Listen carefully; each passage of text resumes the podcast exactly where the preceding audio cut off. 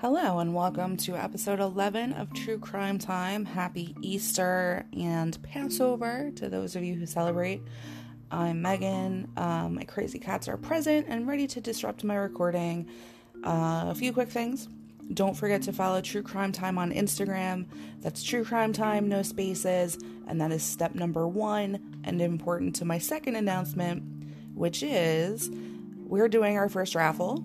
We have a copy of Michelle McNamara's book, I'll Be Gone in the Dark, and a cool mug that I'm probably also getting myself that says, I like to party, and by party I mean watch true crime documentaries, because that's what we do.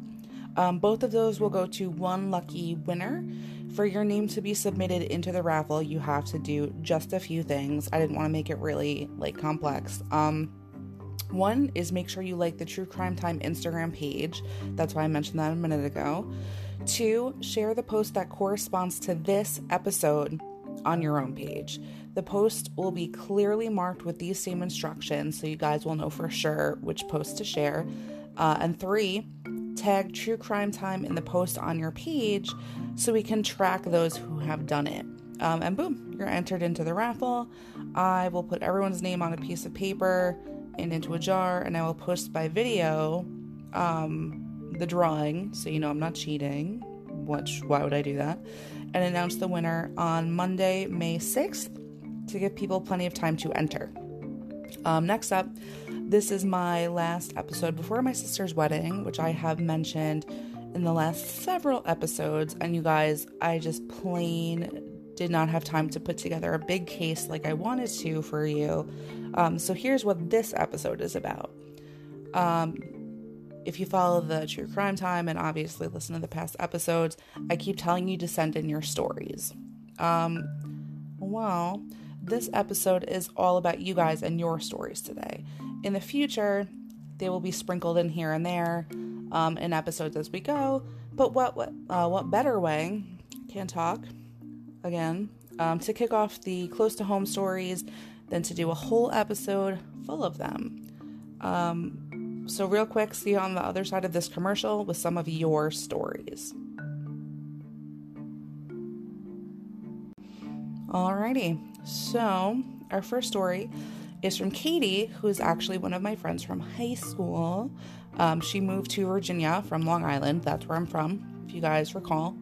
Um, that's in New York and was, for all intents and purposes, a local um, when they actually discovered evidence, for lack of a better term. I just don't want to give anything away. Um, for the case she sent me. For the record, um, just before we dive in, I am reading these how you guys send them in in your own words. Um, so let's get to it. Katie says on December 5th, 2015, 19 year old Caitlin Michelle Akins, Akins, I hope I'm saying that right, went missing in Virginia. She'd been living in Arizona with her girlfriend Amber and attending cosmetology school. She was in Virginia visiting her mom. On December 5th, Caitlin's mom, Lisa Sullivan, dropped her off at her ex husband's house in Spotsylvania, Virginia. James Branton, the ex, was still friends with Lisa and agreed to drive Caitlin to Reagan Air, uh, Airport to fly back to Arizona. Reagan is about a 45 minute to an hour drive from Spotsylvania. Though James wasn't Caitlin's dad, he was the only father figure she'd known. Uh, he works at a local naval base. Uh, it says Caitlin told Branton that even though her flight wasn't until 5 p.m., she wanted to be dropped off at the Springfield Mall to kill time before her flight. She was going to take the metro from the mall to the airport. Uh, at 11:56 a.m., Caitlin messaged Amber that something came up and I'm not coming back today. I'll let you know when I get a new flight. I won't be able to text for a bit. Later, Lisa asked Branton if he'd taken Caitlin to the airport.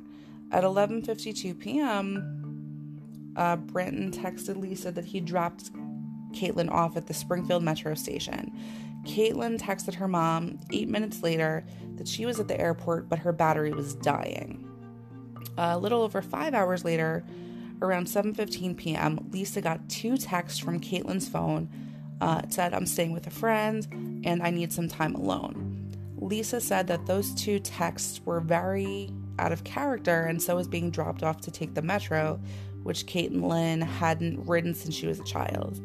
Uh, Lisa texted Caitlin and asked her to call, saying she was worried, but she never got a response.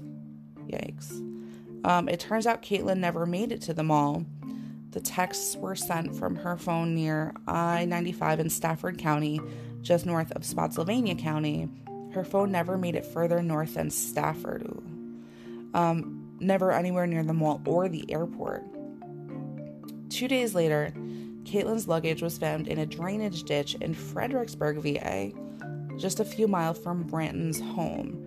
Her ID glasses and wallet, not ID glasses, just so you guys know, her ID and glasses, I said that weird, um, and wallet were inside, um, but not her high school diploma or clothes.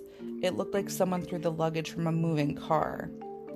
Uh, detectives began to question Branton, who initially cooperated, but his timeline didn't line up with Caitlin's cell tower data. Branton then stopped cooperating and refused to take a polygraph or turn over the password to his encrypted cell phone. Um, they searched his home and took guns, guns, and DNA, but couldn't find anything linking him to Caitlin's disappearance. News agencies have tried to speak to him, but he's never cooperated. They've never found a body. Um, Caitlin's mom doesn't think Caitlin disappeared on her own, but Caitlin did send a Facebook message to a friend saying she didn't want to be in either Virginia or Arizona. That's interesting. I wonder when she sent that. Um, while Caitlin's mom still hopes she's out there, Spotsylvania um, detectives are treating it as an open homicide case. Given that Caitlin was constantly talking to and texting her friends, then just abruptly stopped and vanished, sadly, they think it's likely that she met with foul play. I mean, yeah, that's what it sounds like to me, right? But that's so weird, especially if the dad or the stepdad or whoever was like, I dropped her off at the airport, but she never got there. I mean, come on. Um, Katie, my friend, also included a few articles about this case, so there is information out there. Um, there's a timeline and stuff. So if you guys are interested, please check it out. And of course, if this is something that happened close to you and or you know something about it, please reach out to your local authorities. Um, yikes. Okay. Our next close to home is from Ray from Long Island. Here it is. My cousin is in prison serving a life sentence for murder. Well, okay, just getting right into it. Um, his name is Glenn Harrison, but growing up we called him Poochie. Poochie? Okay. I don't really know much about his past. I know he was born and raised in Virginia, and at some point my Aunt Judy moved back in, into my grandmother's house in NYC. That's New York City for you people out there who don't know. Um, when I was young, I never knew Glenn's dad. All I know is my family treated him like Voldemort and never talked about him because he was a career criminal, scary as hell, and fucking batshit crazy. Yikes. Uh, growing up with Glenn was a hell of an experience to say the least. He was always getting into trouble for all kinds of shit. He would pee in our grandmother's fish tank. What? try to flush her yellow rubber gloves down the toilet, harass her cat all the time, and would constantly steal people's belongings because he got a kick out of watching how pissed they'd get when they couldn't find what they were looking for. He even set himself on fire. Wow, okay. Playing with a box of matches in the bathroom. I shit you not, he legit had a ton of scars and burn marks all over his upper body. Fun childhood, right? As I got older, Judy and her family moved away, and I only sporadically saw Glenn over the years. By the time we were teenagers, he had turned to a life of crime and spent a lot of his life in and out of jail. His rap sheet covered everything from drug dealing to burglary, gang violence, and assault. He was even convicted of making terroristic threats. It was because of all of this our family cut him off and he roamed around with no place to call home. Grandma was different though and would take him in no matter how bad of an egg he was. Now, one would think he would be grateful to the woman who was the heart of the family and raised all of us, right? This motherfucker decided to stage a robbery at her apartment. He tried to make it look like it wasn't him by ransacking the place, spray painting graffiti on the walls, and stole everything of value. That really sucks. Um, we all knew it was him because no one in the history of living in those apartments ever had a break in. So Glenn moves into her house, then suddenly her apartment is burglarized, and he up and disappears after it happens. Pretty open shut case, if you ask me. I mean, yeah, that sounds about right. That's me, Megan, not the writer. That's just my two cents. Um, and the same thing applies to the murder he was convicted of. Unfortunately, uh, there isn't really a lot of info on it. I can only tell you what I learned from family and insider details not known to the public. Around 2006, he was working as a grave digger um, out in Virginia Beach when, when he met a nurse named Angela Smain. The story I remember going around about how they got together was he did time with her um, daughter's father, and when he got out of prison, he sought her out. Well, that sounds like a freaking terrible idea, said Megan, again, as not to confuse you with what Ray is saying. Jeez. Okay. They started dating, which eventually led to him moving in. Not long after that happened, she found out he was back to his old habits of burglarizing homes and decided to end the relationship and throw him out. He left, but continued to contact her over the next several months, begging for another chance. One night in 2007, he broke into her house while she was in the shower and told her to give him money. Cat, sorry. Um, naked and in the bathtub, she freaked out and an argument ensued, which escalated into a brutal attack and eventually the poor woman being killed. Now, remember when I said I had some insider information? Here's what I can recall Angela's hands and forearms were severely wounded. Um, just time out super quick, you guys. I have to kind of gloss over this part because it's pretty brutal and it's just really upsetting. So let's just say she had severe defensive wounds. Um, the autopsy report showed she died due to be due to being strangled, drowned, beaten, and stabbed. There's also video surveillance. Wow, why can't I talk today? Surveillance at an ATM showing Poochie's stupid ass trying to use her debit card after he killed her. Forensics discovered a partial bloody palm print at the crime scene. Um, what Glenn's lawyer didn't want released to the public at that time was the fact he tried to clean up the scene using bleach and that partial print was found right next to Angela's body, along with a bloody shoe imprint that police matched to a pair of size 15 sneakers that they had found in the trash not far from her house. Um, I remember growing up, he was a big guy at 6'3 and always had to order custom made sneakers. He was sentenced to life in prison plus 25 years. Last I heard, he changed his name to Schaefer, Schaefer Harrison I'm not sure how to say that, and insists he never killed Angela, despite all of the evidence suggesting otherwise. Uh, growing up in the projects in NYC or New York City, I'm no stranger to violence and crime. Up until my cousin did what he did to our grandmother, he always struck me as a typical thug looking for an easy way to make fast money. I would have never thought he was capable of murder. Holy crap, you guys. That was intense. Um, thanks for sharing that story. I'm sure it couldn't have been easy to talk about. But wow. Um I think we're just going to do one more today. But that one more is actually three short stories and they're of the paranormal type. These are from Lou. He's also from Long Island. You can find him at the underscore Louniverse on Instagram. That's T H E underscore L O U N I V E R S E. I'm going to call Lou a freelance consultant of this podcast, which he just does out of the goddamn kindness of his heart because I can't pay him. Maybe one day. Um, he's got his own podcast about anxiety, which basically we all have at this point um, of existence. And he writes, he has a lot of material, um, all kind of art stuff happening. So go check him out. And here we go.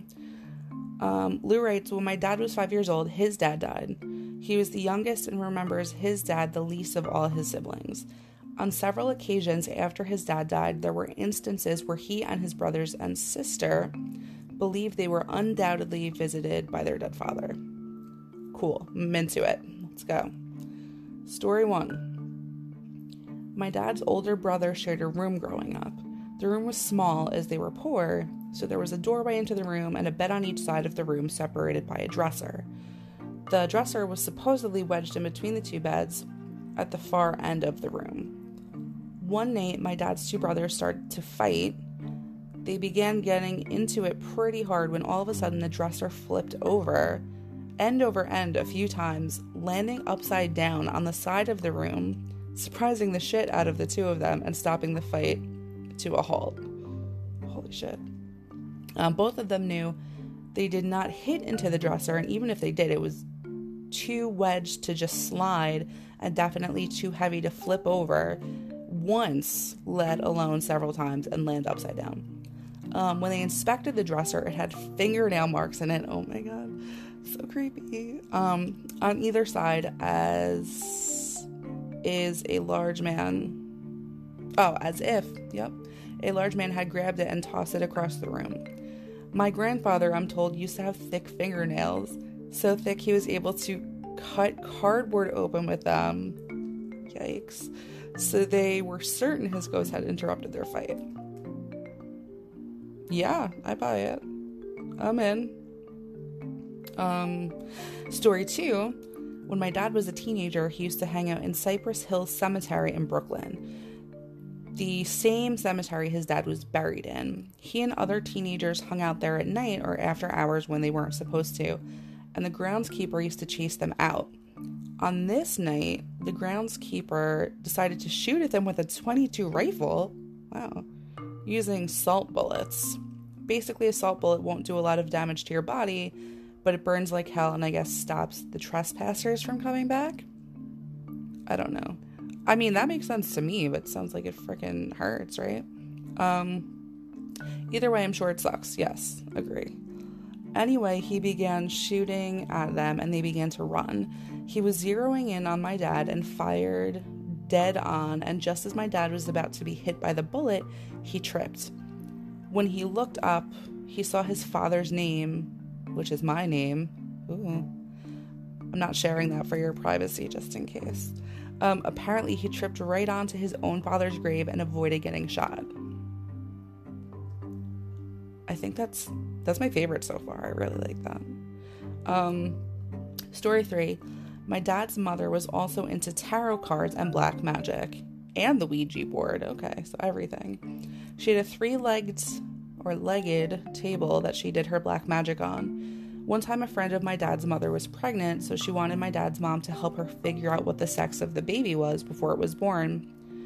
Or maybe she wanted my dad's mom to help use black magic to make the baby a certain sex. Oh, interesting. Okay.